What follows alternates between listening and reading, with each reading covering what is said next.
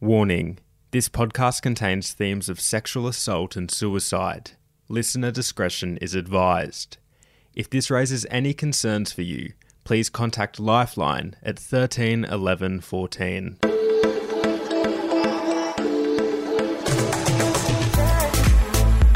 Welcome to Life's a Beach. I'm Bruce Hopkins, better known as Hoppo from Bondi Rescue. Each week I'll be sharing some stories, the good, the bad, and everything in between. I'll be chatting to guests about their life experiences and giving our listeners an insight to the challenges we have faced in our lives. We'll share a few jokes and some banter along the way, and hopefully our experiences will resonate with you. As the saying goes, while life's a beach, it can also be a bitch.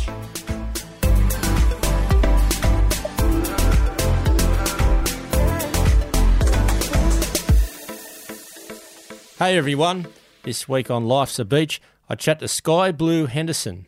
Sky and her brother Jake were recently eliminated from the Amazing Race Australia. Sky wants to use this experience to tell her story and help others after losing her hand at birth and giving up year 12 to look after her mum. Then later on, lifeguard Baxi joins me for Beach Banner and I go to the mailbag to answer questions from the fans. Okay, this week it's very exciting. I've got uh, Sky Blue Henderson in the Beach Shack. Welcome, Sky. Thank you. Well, it's you know it's good to have a have a chat, and uh, obviously recently uh, you uh, were in the Amazing Race Australia. So tell us a little bit about that. You did that with your your brother, was it? yeah, I did it with my older brother. So I got two brothers, but yeah, did the big amazing race with Jake. And um, most amazing thing I've ever done in my life, hands down. Well, I'll tell you what. If I did it with my brother, we'd be probably punching on every five minutes. So, how did? Was there any arguments in there? Did you have any massive blow ups for people that that haven't seen the show? I think you'll still be able to see it on um, Ten Play. It's on uh, Network Ten. So, if anyone out there that wants to catch up, you can pretty much catch up on it. So, yeah, how was that? Was there any blow ups? Surprisingly, no. I mean, we obviously had our tips like every siblings would, but no massive, huge blowouts. There was a, yeah, few few hiccups every now and again, but overall, it was actually pretty good. I mean, we ended up swimming naked together. It was a challenge, not not by you know choice. Yeah, that'd be a But, bit um, daunting, no, wouldn't it? Swimming naked with your brother.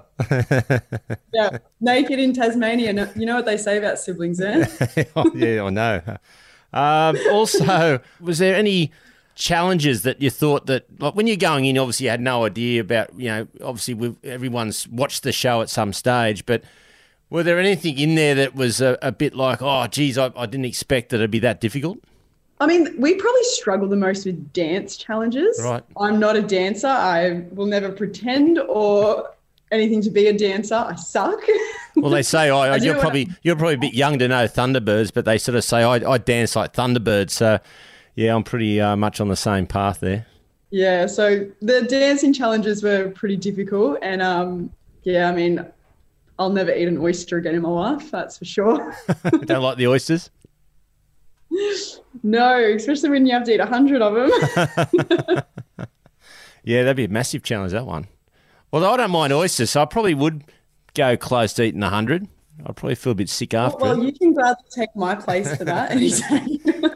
Mate, I- I'd be getting lost all the time in the uh, trying to work out where I'm meant to be at each time. yeah. So the show, um, what what sort of made you want to go on the show in the first place? Um, it was actually Jake's idea. Um, it was just a random throwaway comment that he had, but I I had a certain message that I wanted to get out there, and I figured the Amazing Race is probably the best possible platform to do that. Which is obviously like I was I was born with with one hand, and ever since I was little, you know, doing swimming lessons, I was told that I wouldn't be able to do things, and you know that's obviously progressed throughout my life. And you know the doing the amazing race gave me that opportunity and that platform to have a voice and actually show people that you know no matter your difference no matter who you are what you look like what people think of you as long as you believe in yourself and you have the drive and determination you can 100% achieve it Yeah, that's hundred percent right. And um, well, let's uh, go back then. And, and how did you lose your hand for people that don't know? And uh, let's start the story from there, and, and we'll go through the the challenges you must have felt and uh, had during that time and you know throughout your life. Yeah, well, um, for most of my life, I actually told people I was attacked by a shark. Um, That's not a bad story.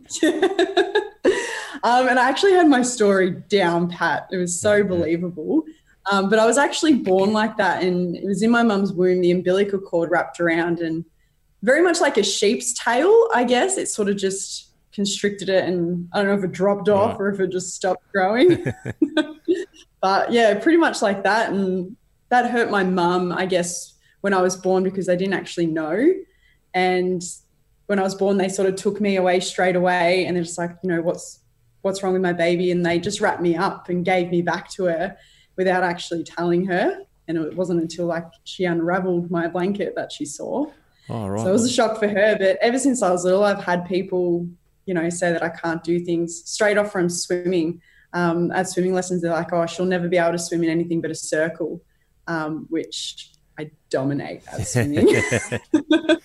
well, I mean, obviously, I'm a lifeguard, so I've seen plenty of people swimming uh, down the beach in the pools and everything. And yeah, I mean, I've seen plenty of people with uh, all kinds of uh, issues that they, you know, that they can do it as long as you put your mind to it. You can uh, you can do anything you want. One hundred percent. So as you went to school, I suppose you know younger and, and, and went through primary school, then into high school. Like you hear a lot in the in the news, especially lately too, about how much bullying goes on at school. So I can imagine. Were you put to one side? Was it hard to get friends, or were people sort of bagging you for, for whatever reason? Surprisingly, to my knowledge, I was never actually bullied in high, like in primary school or high school because of it. Um, it was more so people at certain times were afraid of me just because they obviously were uneducated on people that were born a bit different. Um, and I still remember there was this one particular thing. I lived in a court um, up until I was, I think, nine. And probably around about seven or yeah, maybe like six or seven, there was a house at the end of the street, and you know, everyone in the court were all friends. And I went to go over to this person's house, and they had, you know, a sister, and I actually, like, the parents told me I wasn't allowed to come inside. And this, like, I'm like tiny, I'm like six or seven, yeah. like, not really understanding why. And yeah, it was, was because like her daughter was petrified of me just because of the way that I looked. And, you know, I guess there's so many people out there that I guess aren't aware or are sheltered to a certain extent and you know you you walk down the street and stuff and you know kids will stare and when I was little especially they'll they would tell their kids oh you stop staring but my mum she actually made a point of it she's like no let them ask because that was the way I guess they learnt but it also made me feel like I wasn't so different yep. because my mum pushed pushed that. And did that? Did you find by your mum doing that, it helped you in hindsight now when you look back at that? One hundred percent. I think like my both my parents brought me up to think that I'm no different to anyone else, mm. and I've I've lived with that mentality. Like I don't believe that I've got a disability. I hate that title. I refuse to let people pigeonhole me as that because I don't. Mm. Um, I have a physical difference. I look a little bit different, but so does everyone else. I mean, some people have red hair, some people have black hair.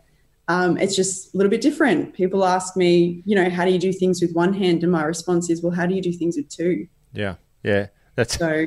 That's yeah, a good way to put definitely, it. Definitely, like, and a great yeah, attitude to have. Like, yeah, thanks. Um, but yeah, that's all. That's all from my parents. Mm.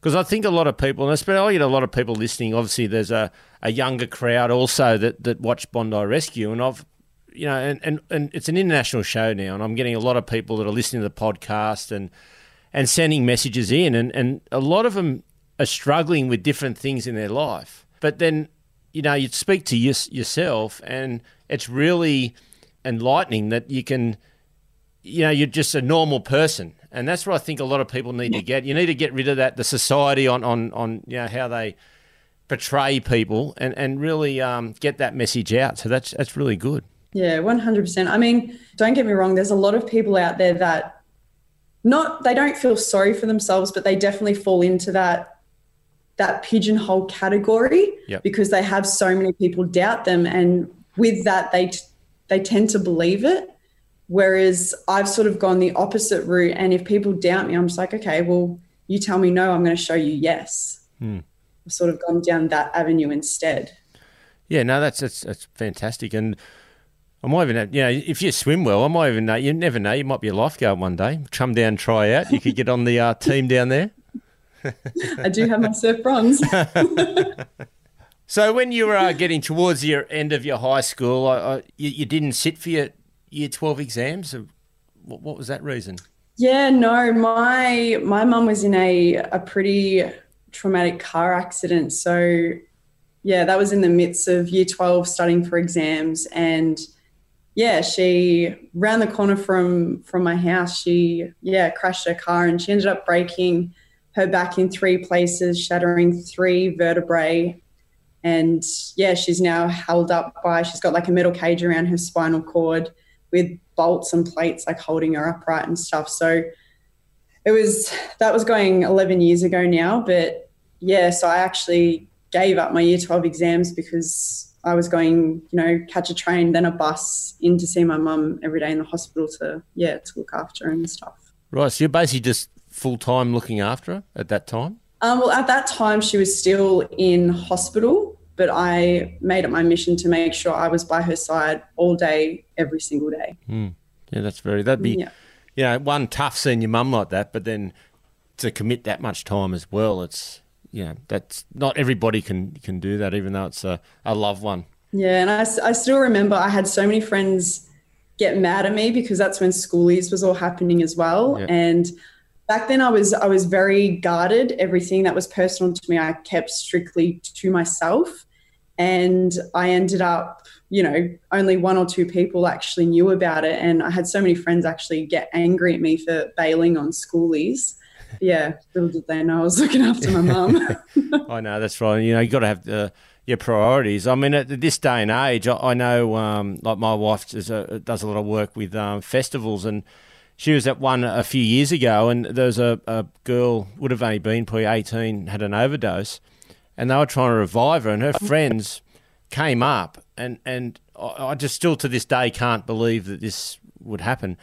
They were complaining because they were trying to work out what she had taken.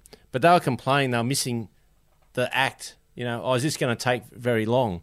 You know, this poor girl's nearly dead. Wow. And, and, and it's just mind blowing that, that people, as you're saying, that, you know, they're saying, oh, why aren't you coming to the schoolies? It's like bizarre on this day and age, the way people think. Like there's so, there's much bigger things happening in the world. Like that. It's absolutely mind boggling. Yeah. And that's what I mean. We need to sort of, and I've been trying to do a lot of stuff, especially through the podcast, to try and change the mentality and behaviour of people. And, um, you know, I've done a lot of work with um, mental health. Obviously, as lifeguards, we deal with a lot of body retrievals, we deal with a lot of suicide. Uh, so that's yeah, something that we need to put in place. But also, you know, you've said in the past that you've been sexually assaulted and physically assaulted. Like that's something that I've been working towards as well with uh, domestic violence. I've done a lot of campaigns to um, you know help women in, in that way where we get that message out there. As you know, being a male myself, it, it, I get embarrassed that you know there's, there's men out there treating women like they do. Yeah, I mean, obviously works both ways. It's not just you know men doing it to females. It obviously does work both ways, but I think whether it's females are a lot more vulnerable at certain points, um, and I guess they feel you know scared when it when it comes up to you know them against like a man i guess um, but yeah i guess every single time i go out you know you get the the occasional like bum grab and stuff but um something happened and i've actually never really spoken about it yep. ever that happened when i was 19 and it was a little bit more than a than a sexual assault yep. um it actually you know i was you know i was a virgin and then i wasn't and right. it wasn't by my choice yeah, that'd be um, um, well a lot physically tough, mentally tough. It'd be something that uh, would be hard to deal with. How did you deal with that yeah. from there? Um, I didn't really deal at all. Um, I ended up in hospital actually because I tried to end my life because I didn't know how to deal with it. Mm. Sorry, I'm getting all shaky. No, that's fine. um, but yeah, and it was something that I never sort of really dealt with. I just tried to forget it. Um, but yeah, a couple of years ago, it was only I think two years ago. I like since that point, I was very much, you know, stood up for myself. You know, there's been times, you know, I've hit people that have, you know, touched me and, and mm. stuff like that. Whereas, yeah, this particular time, I didn't react in the way that I usually would. So I was grabbed from behind. I turned around and I just knocked knocked his hat off, and he clocked me one in the face and knocked mm. all my teeth in, like right. my front teeth. So I, I was lucky because I was there for my brother's birthday, and you know I was with a whole bunch of guys, so they were obviously very protective. Yeah. Um, but that scarred me, like that affected me more than I've ever been affected. I think it's because it brought up past things as well. Mm. And you know, I was on a soup diet for, you know, like two months. I ended up, you know, having to get wires and stuff along my teeth and in my mouth to try and fix it. They he broke the bone that ran across the top of my Oh right, the top like, of your mouth under your nose there, yeah, yeah. Yeah. And yeah, that was the first time I had ever sort of had so much anxiety to the point, you know, for a whole year I didn't actually go out into the city. I would wouldn't go out at night time.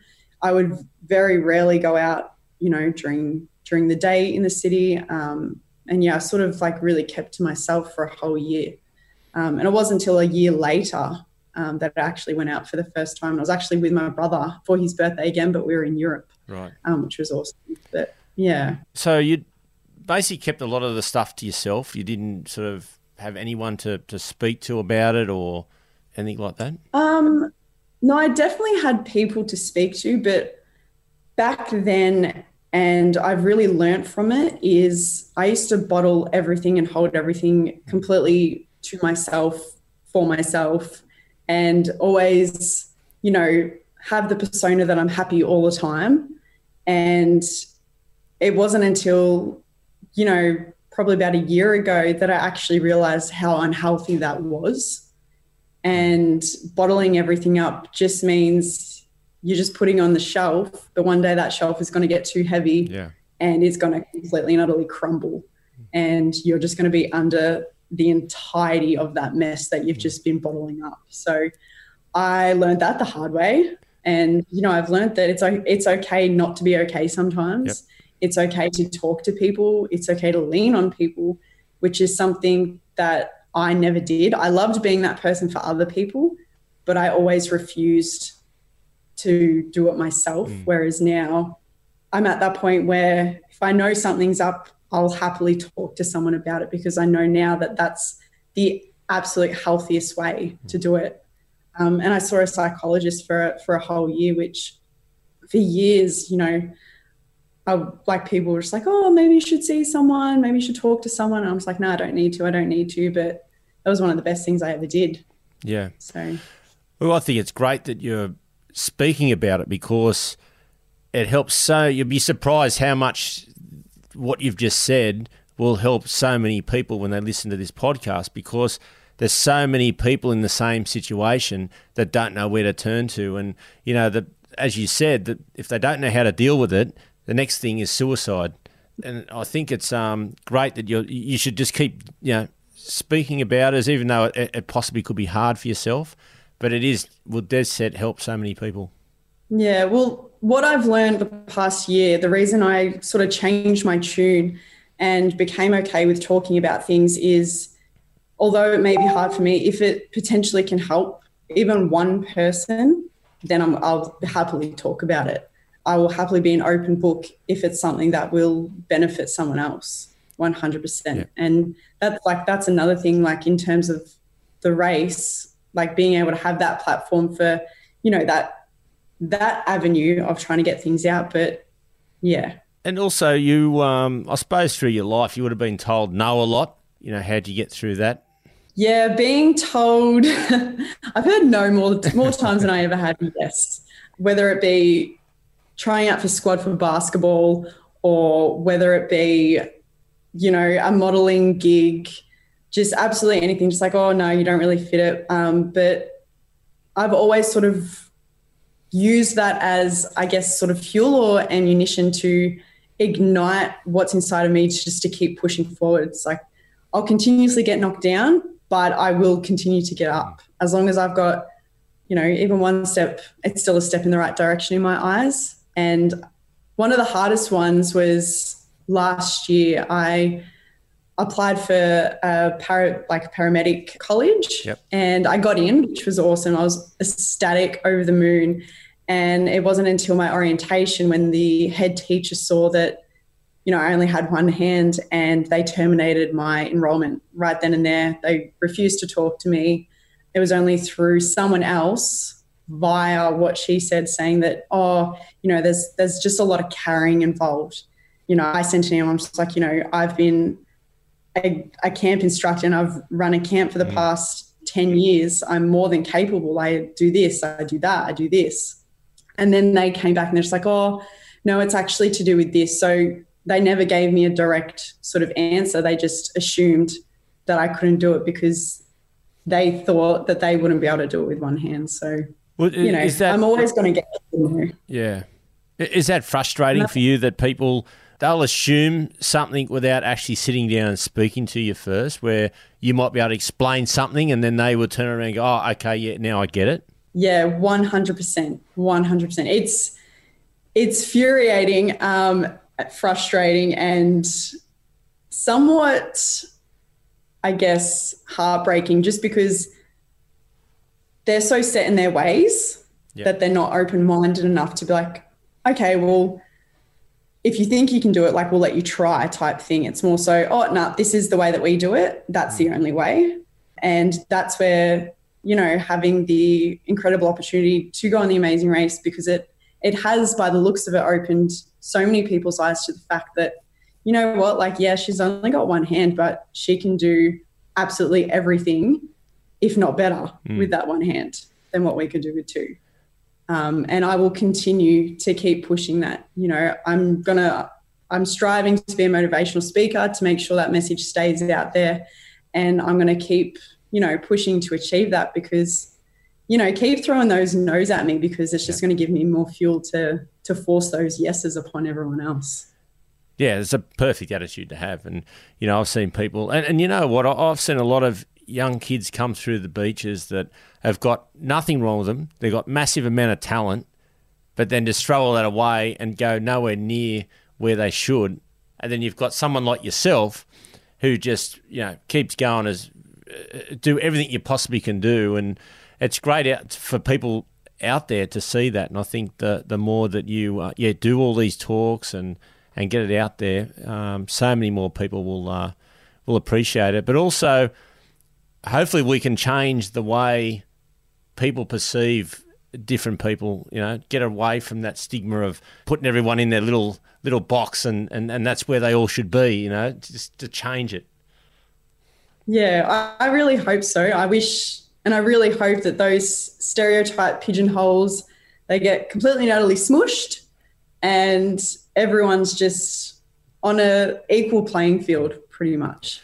Because I, I do a lot of um, my campaign lately is float to survive, and if you float, you're not going to drown, and, and that works in all waterways. And I went to a, an area where there was a, a young girl who's got cerebral palsy. Now she can't do anything herself. She's in the wheelchair, can't stand up. Anyway, they've designed a pool where they've put her into the pool, and they said, "Oh no, we can't put her in. It's impossible that she'll be able to do anything." Well, you know what? After you know, it took probably twelve months. She now can float on her own in the water. She could. You should see her face when she can actually stand up because the water holds her, and she's actually standing in the water where she can't do on land. You know, and all these people were, were saying you, you, you can't do it. But someone like that, she is just so determined and she did it. And and she loves just going swimming. It's something she's very limited on what she can do with anything in life, but that gives us such satisfaction. Yeah, one hundred percent. And yeah, I mean, prime example, very similar sort of example. Um, my next door neighbor, um, her name's Melina, and she's very much the same, but she does, you know, indoor skydiving all the time. Yep. She obviously, you know, she talks through, um, you know, the key like keyboard and stuff, but things that she does. Just likewise, um, this girl that you're talking about is people looking just like, oh no, they won't be able to do that, but they can do absolutely anything as Yep. long as, you know, they obviously believe in themselves. They just need, you know, other people to as well. It's it's not that much to ask to be open minded and be, you know, willing to even just give someone the opportunity to, you know, try it. Yeah. So also, I, I just want to see. You said you're you're uh, quite a good swimmer. Have you ever been to the beach and, and been caught in a rip, or have you seen someone else, or you've had to rescue someone over the years in a rip at all? Yeah, actually, very recently, um, probably about two weeks ago, because I just moved up to the Gold Coast, and I've actually, I, I'll be honest, I'm not someone that really swims in between the flags. I've actually been told off at Bondi uh, a few yeah. years ago. Hopefully, it wasn't me. that. but yeah, and this this girl actually got caught, and she was really struggling. I could feel it dragging at my feet. Um, and I asked these girls' friends, I'm like, is your friend okay? And they're just like, yeah, yeah, she's fine. And I was watching, I was, she was getting further out. She was getting more tired. I'm like, I don't think she's, I don't think she's okay. And they're just like, no, no, no, she's okay. And then the um, lifeguards literally just like ran and swam straight past me, got her and stuff. And I was like, that could have ended so badly. because, I mean, I was only on the corner of it and the force that that had, I've never been caught in one myself, Yep. but just on that very edge, like you can really feel the force of it. Yeah, how fast it moves. But and and really, if you float and go with the flow of the water, ninety percent of uh, rips will take you to the sandbank where you can stand up, or the where the waves are breaking to to come back to shore. So. You know, if people just uh, use the ocean to, to their, for their assistance, but there's the panic that that they uh, sets in, and what they want to do is swim back from where they entered. So where you were standing is where they all go in, but if you get taken Yeah. away from that point, for some reason they all want to come back and exit where they enter. So you know, basically they're swimming straight back into it again. Yeah, definitely. You just got to trust the ocean. That's just it. go with it. Go with the flow. What's the ocean mean to you? Obviously now you're living in the Gold Coast. You get down the beach. yeah. I think I have about seven tattoos, which is all about the ocean. I've got 12 all up, but I think, yeah, Right. seven are all ocean related. But the ocean to me, not only is it something that, you know, I feel very tranquil, like the tranquility and stuff, but I actually have um, a tattoo on my hip that says Thalassophile, which is lover of the ocean, lover of the sea. And it's sort of where I've always been drawn, but mainly because there's so much out there that is so undiscovered. Yeah. and there's so much things out there that we'll we'll never understand either but it also to me represents a lot of people. You know you always there's so much beauty on the surface and stuff but you never know what's underneath. Yeah. and you know certain things happen and honestly just like the waves you know coming into the the sandbank and mm. erasing whatever's written in the sand that's very much like pe- like people as well so yeah i don't know like the ocean i guess represents not only beauty but there's there's so much unknown with it as well Yeah, I'd, um, I was thinking a while ago. uh, I've been a lifeguard now for thirty years, and I was trying to work out how much time I've actually watched the ocean, and then also as a kid, you know, coming down as a kid and going surfing, and the amount of time that I've watched the ocean, I, the hours must be unbelievable. I just uh, no way of working that out, but you know, I, I can sit and watch the ocean. You know, forever. It's just something that uh, the way the waves break, the way the water moves, the wind, you know, this that whole structure of, of that. And, you know, we're lucky at Bondi that a lot of dolphins come through. There's a lot of marine life, seals and, you know, whales and everything. So it's, you know, it's amazing lifestyle being around the beach. Yeah, one hundred percent. Um, two years ago, I um was on some mates' jet skis, and we went out past the, like past um the break and all that sort of stuff, and it was just just dolphins everywhere. Yeah. It was absolutely incredible. I did get a bit seasick just sitting on the jet ski going up and down, but yeah, that was absolutely amazing. And you, just seeing them in their natural habitat, opposed to, you know, being trapped in like aquariums and stuff. It's absolutely amazing and there's, there's just so much out there that's not discovered, which I don't know, it's just exciting. Yeah, no, there's plenty out there. And, you know, I go do a lot of ocean ski paddling and, and you go from like 20 kilometres from one point to another. And, you know, sometimes you're probably about four or five Ks off the off the coast and, you know, running with the, the runs and everything. And, you know, you you often get a, a whale will pop up or a shark or a dolphin or something will be coming past, and it's just like you're in their environment, but it's just so surreal. You know, it's a, a and when you finish, it, Yeah. it makes you feel you know like you're hundred percent alive. Yeah, definitely. I mean, you're going into a, a territory that you're not your, you know, your natural, you know, area. Hmm. So, yeah, it's amazing, and just seeing them and what they can do, it's just like, wow. So what, what's what's the future now for for you? Yeah, the future now is the book has been opened. It's got so much potential. I have no idea where it's going to lead. I mean, I've got hopes of, you know, going into a motivational sort of avenue and just being able to help as many people as I possibly can. You know, I feel like that's my purpose. And if if given the opportunity and, and you know, if I'm able to to build that as, you know, a profession then even if I'm just helping one person, that's amazing. But being able to help multiple, I think will be absolutely, yeah, absolutely incredible. So that's that's what I'm aiming for. Yeah, that's uh, So, perfect way to go. Just one thing before we Yeah. finish, I want to know: Sky Blue was that at birth you were given that name, or Blue just came in at the end? Maybe because you sat and watched the ocean for so long.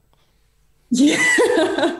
Um, it was actually from birth. Originally, it was only meant to be Sky, and then my middle name was meant to be Blue Anne because blue sort of is in representation of my nana because her eyes are so blue. Right. But because I was born a little bit different, my mum wanted to give me a different name to to match. So that's where Sky Blue comes into it.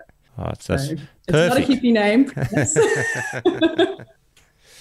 yeah, so it's actually got a really beautiful meaning behind it.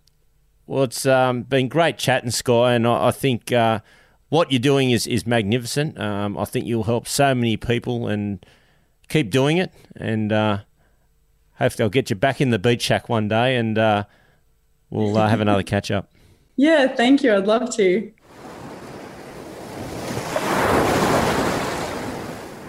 I hope you enjoyed this interview. What an incredible and positive person Sky is. Next up, Beach Banter with lifeguard Maxi. Hello, Maxi. Welcome, mate, to the beach shack. It's good to be back in the shack. This is my third time and I'm loving it. That's unreal, mate. Uh, you've now, you know, you're a lifeguard for a long time, still a casual lifeguard, but you've got other interests now out there, and you've uh, created this company, uh, and you're doing a lot of great work with the kids. Why don't you tell us Yeah, bit yeah. that? So um, a couple of years ago, myself and my business partner Lee Mason started Live Learn Survive, started the company, and basically we teach water safety and fire safety around Australia and the UK.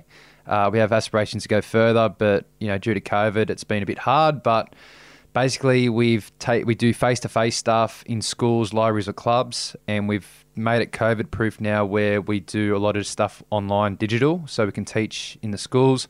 Got three children's books, Maxi the Lifeguard. They meet the Australian curriculum, part of the teacher's notes. So the teachers get the books, they teach the kids the books, then I come in and do kind of like a water safety, fire safety, just, you know, general safety chat. And it all works well together. Um, and I'm in the process of working on book four at the moment. So hopefully that's out by next year but yeah, so me and Lee, we, you know, we work around the clock trying to get the education out there, and you know, juggling between being a full time firefighter and working on the beach as a casual. Um, I do have a little bit of extra time to, to you know, do this stuff around Australia, and um, you know, it's slowly picking up, and we've got a lot of real, lot of cool things to come in the future. And the, one of the books uh, won an award in the over Yeah. years. Yeah, so last year the second book uh, got the environmental award for Australian children's literature, which is cool. Even though they're water safety books and they're beach safety, we had an element of environmental side, and we got recognised for that. So that's awesome to be able to to create these things and give kids and young adults a chance to learn through the books.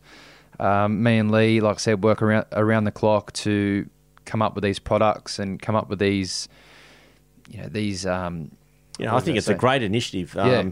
to get out there and you know you're teaching the kids with water safety, but you're also teaching the kids about you know fire safety. So Yeah. the combination is is very very good, and uh, I think the kids love it when you turn up out there. Yeah, no, it's good, and it's cool because it's I'm still relevant with the both jobs. So, um, you know, sometimes I could do a shift on the beach and then I'll fly to Brisbane and do a school up there and they'll ask me questions about the beach and I say, well, yesterday we had this rescue and oh, the other day I had this house fire. So I want to make sure that it stays relevant with the jobs that I do and very very lucky to still be a lifeguard and, and obviously being a full-time fire I, I can put all the expertise and the, the passion into teaching.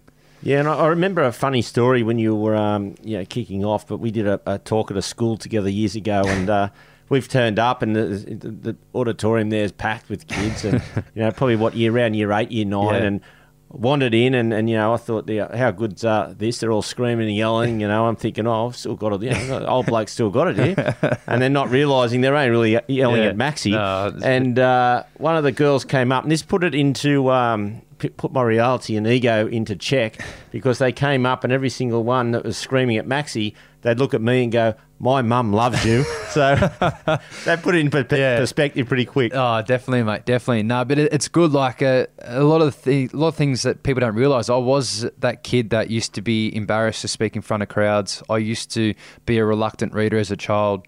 You know, never really grew up reading books. I've always, you know, having ADD, I was always reluctant, and I was always hundred mile an hour, and I still am like that. But it's good to be able to fast forward a few years and all those little anxieties you used to get you know, before I start doing this, you know, they slowly slip away and then you could actually use it to your advantage and actually try and not just speak to the kids that are interested, but speak to the kids that aren't as interested or disconnected in a way and try and get them involved and engaged. And, you know, me and Lee really focus on, you know, looking after every child, not just individual kids.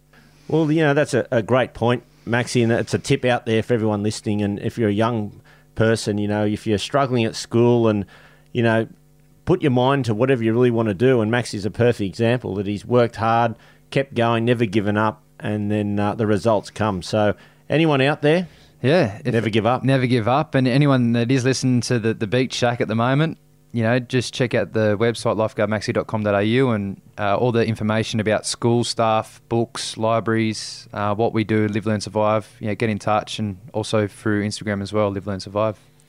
Great stuff, Maxi. And, Thanks, uh, Hoppo. Thanks for coming in, mate. Thanks for having me at the Shack, mate.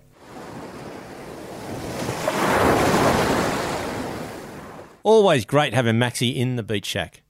If you want to find out more about the Live, Learn, Survive program, check out their education page. Coming up next, I answer letters from the mailbag.